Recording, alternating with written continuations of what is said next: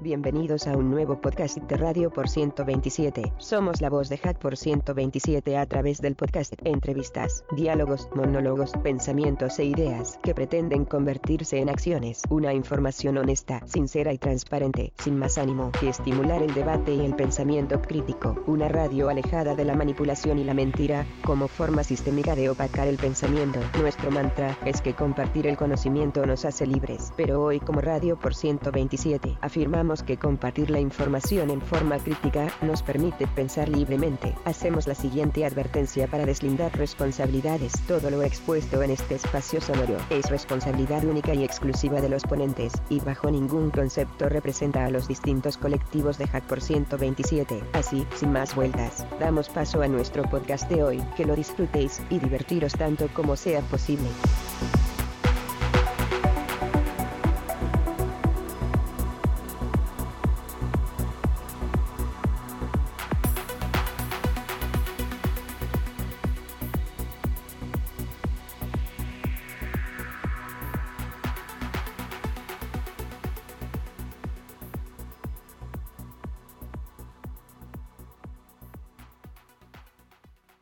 Bienvenido a todos los jacoyentes. Vamos a seguir con el segundo episodio de la entrevista a Jorge Coronado. Bienvenido Jorge nuevamente y continuamos con nuestras preguntas. Muchas gracias.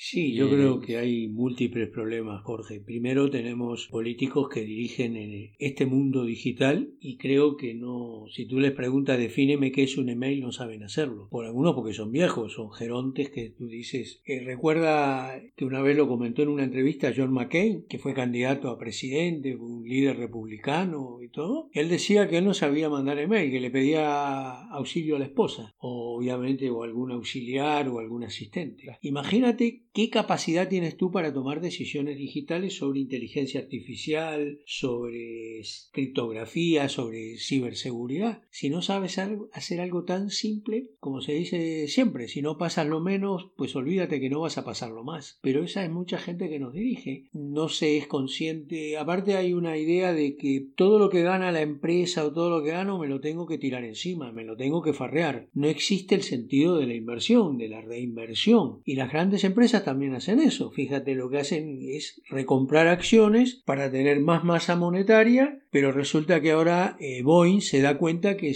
ya no tiene ingenieros y que los motores de los aviones, las turbinas se les caen, que los aviones no resultan. Claro, Tú no vas a hacer aviones con financistas o con financieros o con hombres de negocio. Eso no saben hacer aviones. Como no saben hacer chips. Fíjate Intel, una empresa que fue líder en el mundo. Hoy, claro, como el negocio era recomprar acciones y ganar dinero grande, tasas de interés negativo, claro, los técnicos y los ingenieros vas viendo que te cuestan mucho y van para afuera. Pero el problema ahora... Ahí, es donde, donde iba hablando Daniel antes, con mi pequeña hipótesis de, de empresas más horizontales a nivel de sueldo. Entonces, explícame por qué un comercial tiene que ganar un 25% de una operación de 4 millones de euros. O sea, quiero decirte, es que si nos ponemos así, si nos ponemos así, el que está desarrollando la aplicación está haciendo un proyecto de 4 millones de euros. O sea, el momento en el que tú conviertes el hecho comercial, ya ibas tirando de un montón de cosas. Y la mayoría de direcciones en las empresas son comerciales. Hay muy pocas, o sea, las empresas grandes, o sea, yo qué sé, tú te vas a Vector ITC, que es una empresa que factura mil millones de euros, ahí tienes un montón de directores. Tienes un director tecnológico, tienes un director de comunicación, tiene un director de recursos humanos, tiene un recurso tal, tal, tal, tal, tal, tal, tal, tal, tal. Pero lo que predomina entre todos ellos no es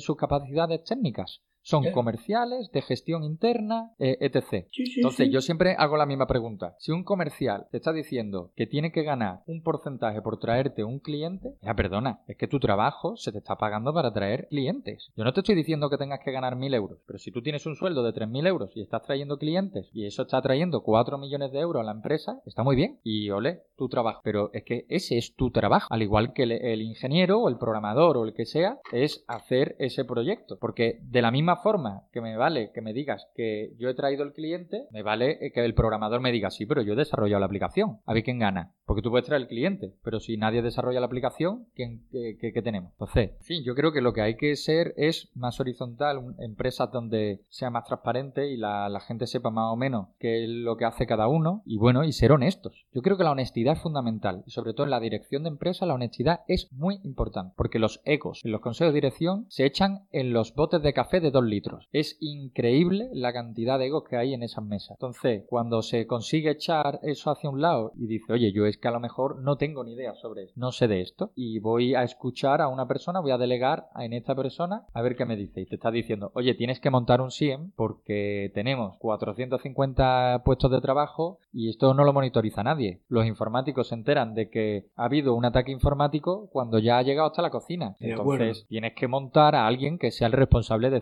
ciberseguridad. Y esa persona, el CISO o el que sea, llega y te diga, pues mira, es que hay que poner un firewall, hay que poner un SIEM, hay que poner tal, no sé qué, tal, tal, tal. Y tú digas, vale, pues genial. Yo no tengo ni idea, pero me parece bien. Pero claro, si, si ya empezamos con, uff, esto es muy caro, uff, esto no lo podemos hacer. Cabrón, facturan 90 millones de euros. O sea, quiero decirte, muévete un poquito y sácalo, ¿no? O sea, que en teoría hay que invertir un 1% de tu facturación en tecnología. O sea, estamos hablando de, de que perfectamente te lo puedes proporcionar, vamos, que puedes invertir en eso sin problema. Eh, digamos a la conclusión que llegamos por diferentes niveles o desde diferentes ángulos, esto es un gran fracaso. Y encima ese fracaso está totalmente vinculado, retroalimentándose uno con el otro, lo que lo constituye eh, en un fracaso creciente. Y es obvio que si eso, esa maquinaria mal administrada, fracasada, destecnologizada, tiene que enfrentarse a grupos de tipos que saben muy bien lo que hacen, que ganan mucho dinero con lo que hacen y que se pueden dedicar técnicamente a lo que hacen y no andar tomando litros de café y haciendo política gerencial, a ver si quién llega primero a director o a subdirector o esto o aquello. Es obvio, Jorge, cuál es el equipo ganador ahí. por, claro, ¿no? por, por muchas cosas y además porque van un paso adelante. Recuérdate que el que va adelante tiene la iniciativa, que defiende tiene que tener mucho cuidado porque ya no dependes de ti, dependes de cómo venga el ataque, qué capacidad de reacción tengas. Pero la pregunta es, además de este desaguisado económico ¿no? que hay organizacional, ¿cuál es el mejor método, el más adecuado para enfrentar estos desafíos, ¿no? Por ejemplo, invertir más en diseño. Casi nadie quiere invertir en diseño. Las cosas salen como salen y allí vemos qué pasa. Y como va viniendo vamos viendo y esto es caro y esto no. ¿Cómo, cómo se podría empezar a revertir esta situación? Bueno, eh, una de las cosas que podríamos empezar a revertirlo es dotando a los cuerpos de seguridad de herramientas y metodologías para saber investigarlas. Eso es otro tema que no hemos hablado. La cantidad de veces que me llegan a mí clientes. Tú piensas que yo soy la privada.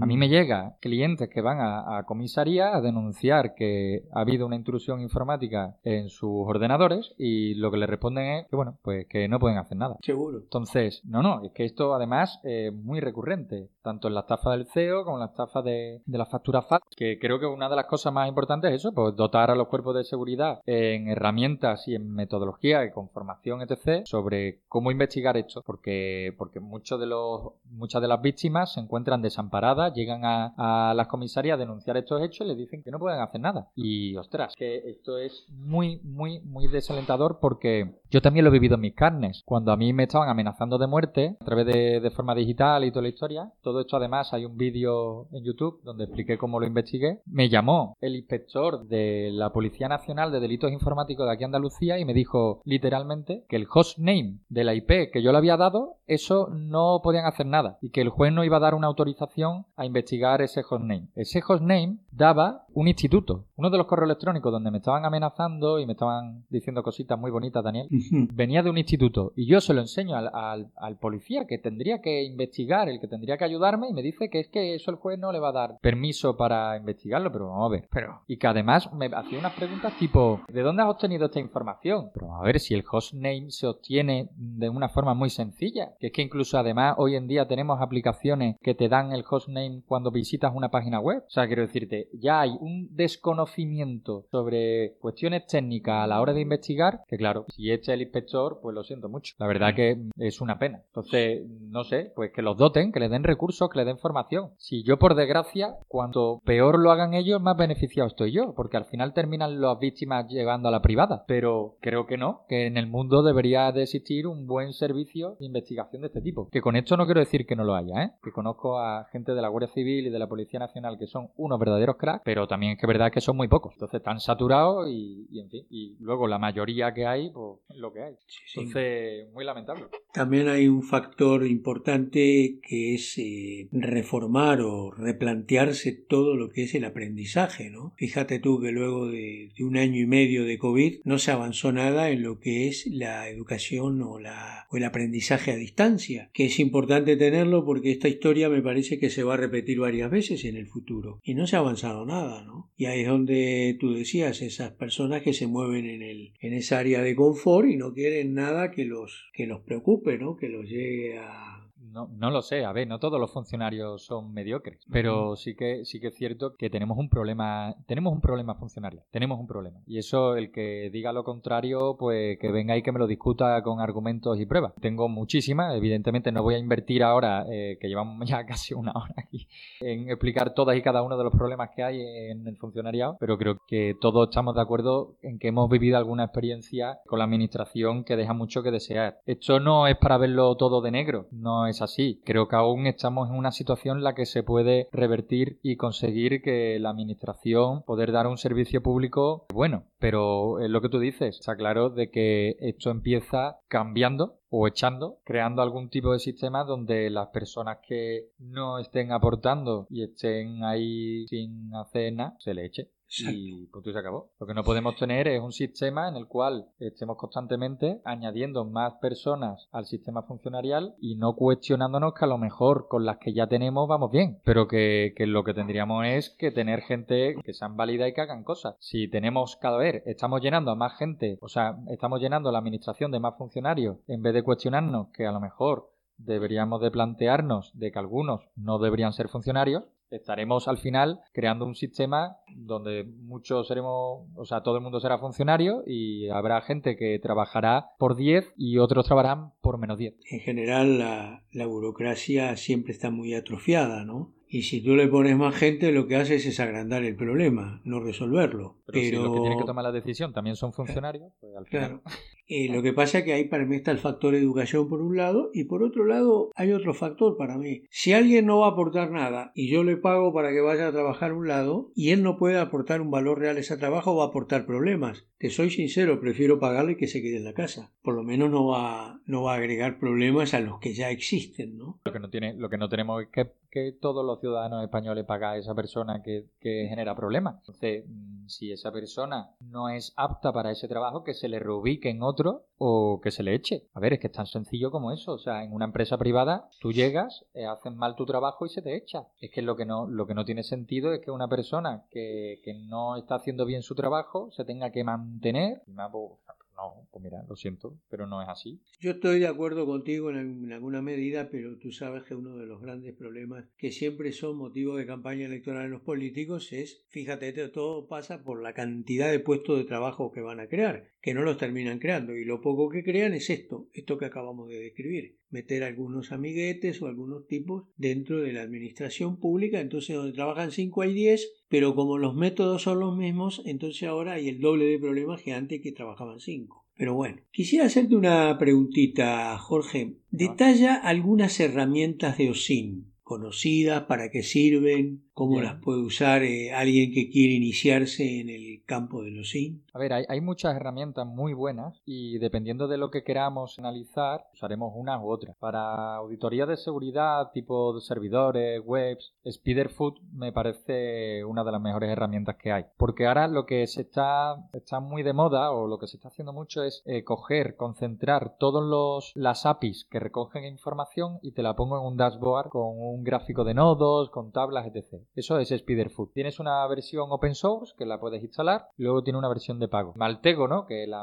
más conocida, a mí no me gusta, la verdad, pero bueno, gente que, la usa. Bueno, a ver, yo la he utilizado, ¿eh? Y la sigo utilizando y tiene cosas muy buenas, pero en fin, a mí no me parece que sea tan, tan potente. Luego hay, por ejemplo, otras aplicaciones muy orientadas ya a lo que son correos electrónicos, eh, usernames, teléfonos y tal. Hombre, yo voy a tirar un poco barriendo a mi casa, que es Dante Game, ¿no? Que tiene la, la versión open source que, bueno, que te la puedes instalar y la puedes usar, e incluso la puedes mejorar Y luego está la versión de pago, que es la, el bot de Telegram, que bueno, pues si eres un poco vago y no quieres montártelo y toda la historia, como hemos dicho antes, pues tienes la opción de coger y pagar y, tener los resultados rapidito. También es verdad que da mejores resultados porque utiliza algoritmos que no tiene la versión open. También existe la aplicación esta que hizo Brezo, que no me acuerdo el nombre ahora mismo. Sí, OSR, OSIN Framework creo que es, OSIN Framework, que también es bastante buena y tiene un montón de, de, utilidades. La verdad que hay un montón. Dependiendo, o sea, yo, yo soy muy de vieja escuela.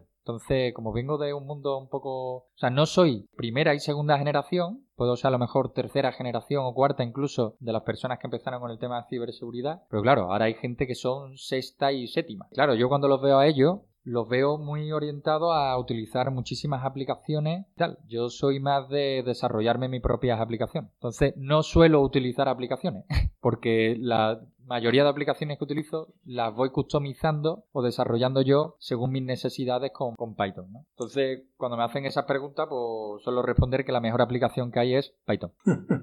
Perfecto. Sí, la vieja escuela tenía su, su, importancia, ¿no? Se desarrollaba todo y sabías lo que estabas haciendo. Que eso debería seguir siendo obligatorio a nivel de educación, ¿no? Cuando tú estás en, el, en la fase de aprendizaje. Nada de andar utilizando este framework, cosas que te resuelvan todo rápido. Aprende a desarrollar tus librerías todo. Luego cuando ya lo sepas, ya verás qué hace. Pero para tú saber qué es lo que pasa bajo el capó, tienes que pasar por eso. El problema es que en el aprendizaje se obvia toda esa parte, ya la gente salta directamente a la... No podríamos decir que una persona porque use bien el LibreOffice o utilice bien el Gym o el Blender, eso lo convierte en un hacker. Está utilizando un, una aplicación. Distinto es si tú te involucras en saber cómo generar este API, cómo generar cosas para esa aplicación, cómo mejorarla, leer su código, aprender Hombre, a leer sí, su sí. código. Si sabe utilizar LibreOffice, te digo yo que es un hacker, ¿eh?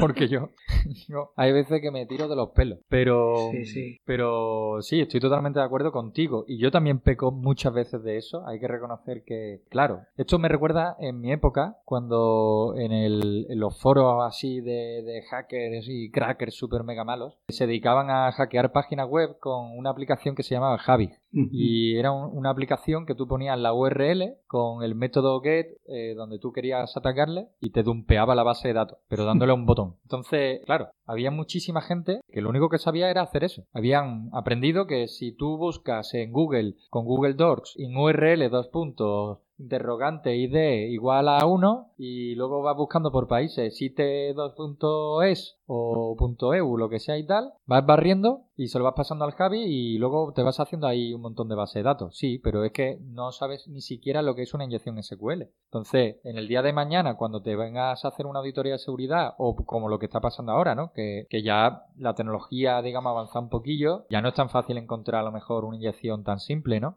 A lo mejor ya pues, tienes que hacer una inyección a ciegas con, con muchísimas más complejidades. Incluso hasta el SQL Map, ¿no? Ya empieza a ser hasta un poco complejo. Pero claro, si ni siquiera tienes el conocimiento básico de cómo hacer una inyección SQL, en, en qué consiste, cómo funciona eso, por qué, por qué sucede eso, pues claro, pues eres un script killer, ¿no? Claro. Yo tengo una anécdota, ¿no? Yo tenía, cuando era niño, un lorito, ¿no? Un loro, cotorras verdes. Y le había enseñado a decir buen día. Y lo decía bien, ¿no? Buen día, buen día. El problema es que era de noche y él te decía buen día. Entonces, no es saber repetir las cosas, es saber cuándo debes usarlas o cuándo no. Si tú te conviertes en alguien que solo sabe apretar botones, va a pasar que el día que cambien esa interfaz y cambien los botones de lugar, pues tú ya no sabes a dónde ir. Es que, Daniel, has dado la clave, porque de hecho eso es una de las cosas que cuando a mí me contratan para dar formación de OSIN o lo que sea, siempre explico lo mismo. Digo, a ver, eh, mi objetivo aquí no es enseñaros aplicaciones ni herramientas, porque las aplicaciones y herramientas se desfasan, se terminan de funcionar, etc. O sea, lo importante es que sepas que sepas cómo funcionan estas herramientas, cómo existen las metodologías para llevar a cabo eso, tanto de forma automática o de forma manual.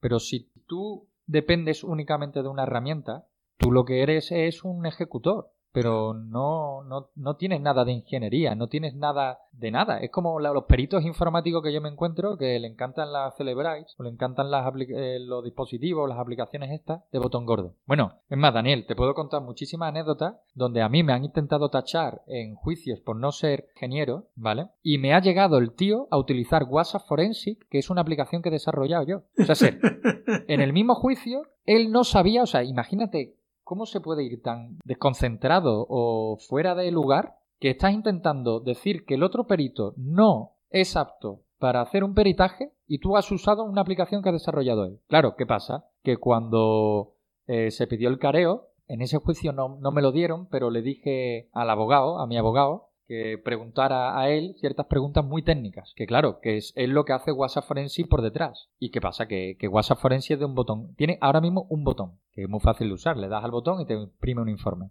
Pues eh, no tenía ni idea. No tenía ni idea de cómo funcionaba por detrás. Claro, claro. No, no, no, eso es. Y un perito no puede ser eso. En absoluto, en absoluto, porque no es fiable, ¿me entiendes? Las conclusiones que puede llegar si tú no sabes determinadas cosas, siempre digo, si tú no sabes escribir código, un determinado código, es porque no sabes lo que estás haciendo. Entonces buscarlo en Stack Overflow o en Google o en GitHub o en GitLab es un riesgo inmenso, ¿no? Porque... Bueno, todos buscamos ahí. El, tema está en, en, luego no copiar y pegar, así de loco. O sea, yo muchas veces estoy buscando por, por yo qué sé, porque a lo mejor tienes algún error que no consigues resolver y en Stack Overflow pues te lo explican ahí y tal. El problema está cuando tú estás copiando código de Stack Overflow, lo estás metiendo en tu código y no tienes ni idea de lo que hace ese código.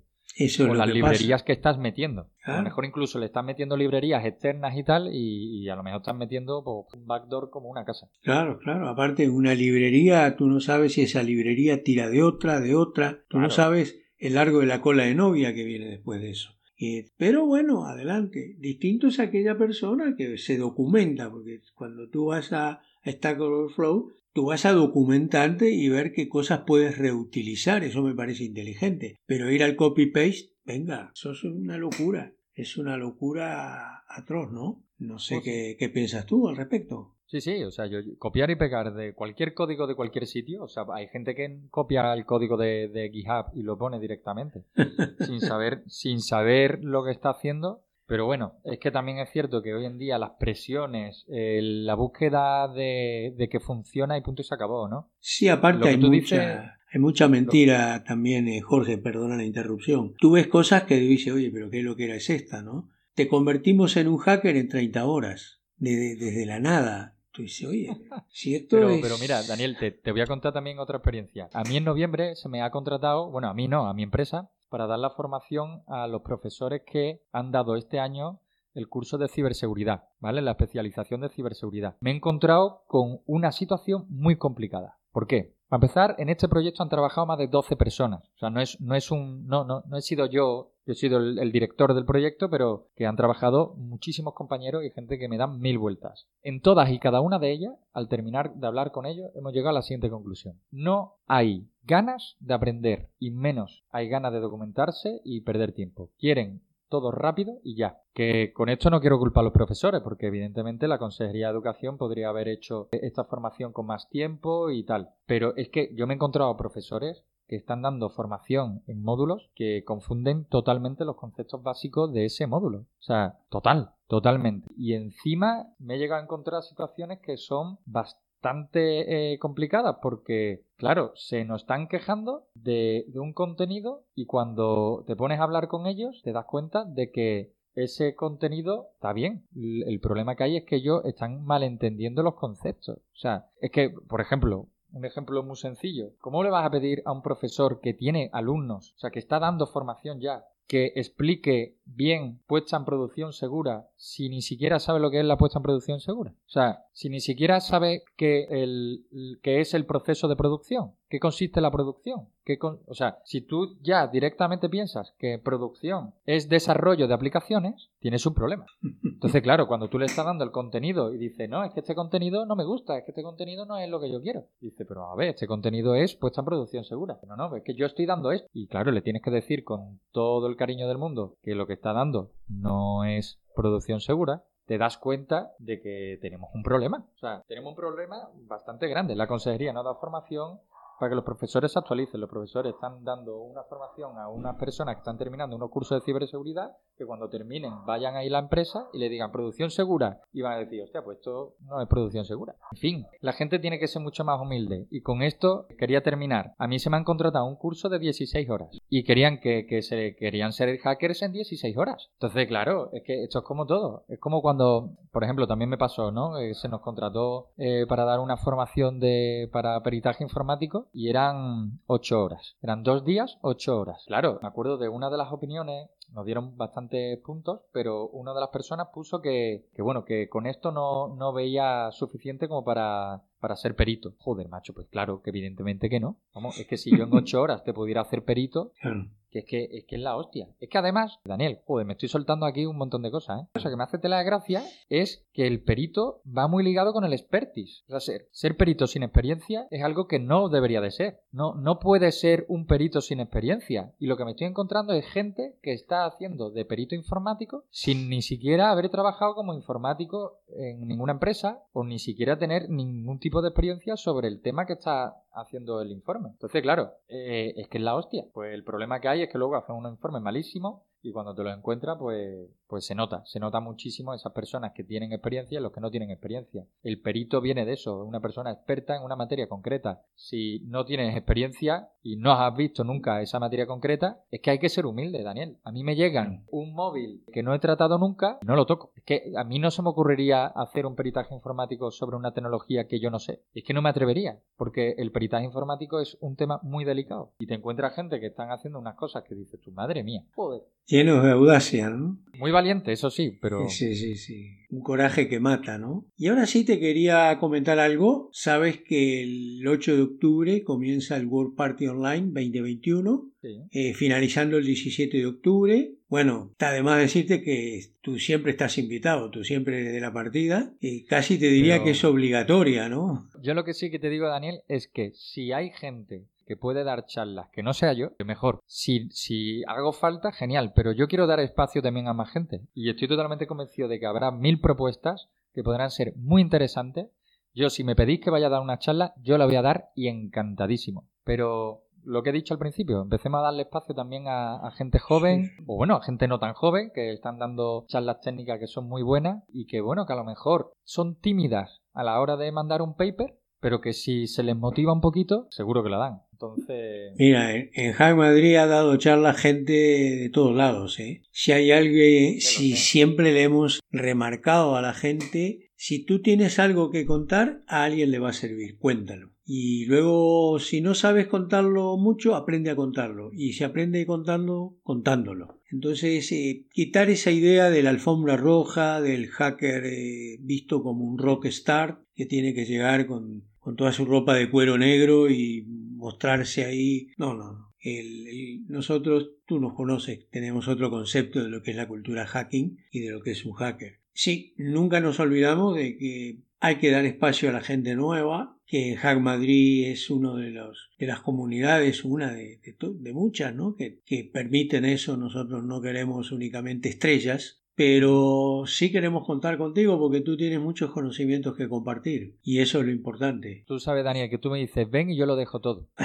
Pero, pero que, a ver, yo encantado. O sea, yo como digo, yo siempre encantado de hablar, al igual que con esto, con, con todo lo que queráis. Ahí podéis contar conmigo y, comparto todo porque, como ya sabéis, al igual que, que vosotros, amo el conocimiento libre, pero pero que también pienso que, este 2021 puede ser el principio de, muchas personas que, pueden aportar mucho, ¿no? Y yo es que también estoy constantemente cogiendo chavales de práctica que empiezan en la empresa y tal, y los veo, a lo mejor están en diferentes proyectos, y digo, joder, macho, esta gente, muchos a lo mejor están muy verdes, ¿no? Pero como tú dices, tienen que contar tanto, o sea, a lo mejor han hecho un, un bot para recoger la información de tal sitio que yo ni se me había ocurrido. Yo qué sé, todo el mundo tiene algo que contar, como efectivamente. Sí, sí, sí. Entonces...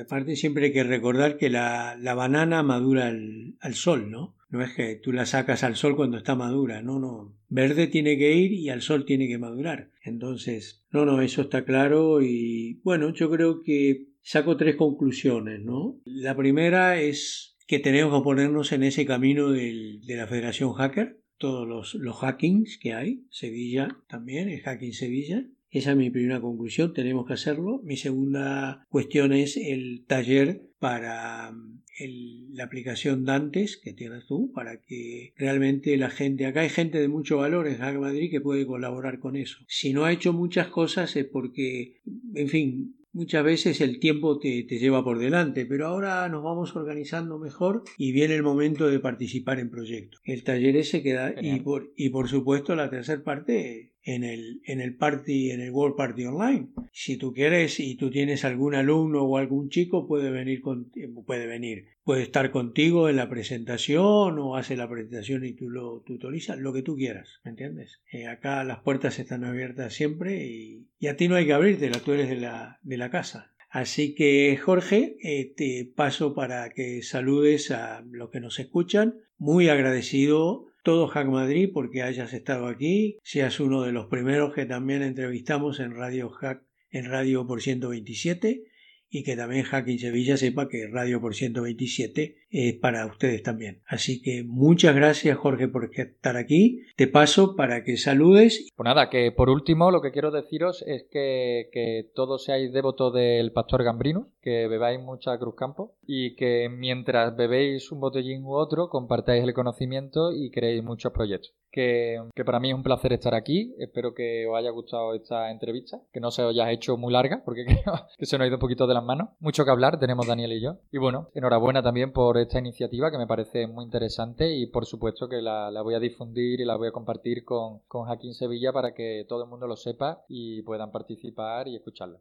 Nada, pues un saludo a todos. Muchas gracias, Jorge. Bueno, a todos y todas les comentamos que ya vendrán nuevos podcasts. Publicaremos este podcast que seguramente lo vamos a dividir en dos episodios. Ya avisaremos cuando publicamos el primero y el segundo. Acá se han dicho, acá Jorge ha dicho cosas muy importantes. Pónganle en el ojo, pónganle en el oído. Lean, estudien, experimenten, no crean todo lo que oyen. No se conviertan en una cabecita que repite lo que dicen los demás. Sean desconfiados y muchas gracias, espero que haya servido de mucho y sobre todo que se hayan divertido. Hasta el próximo podcast, muchas gracias.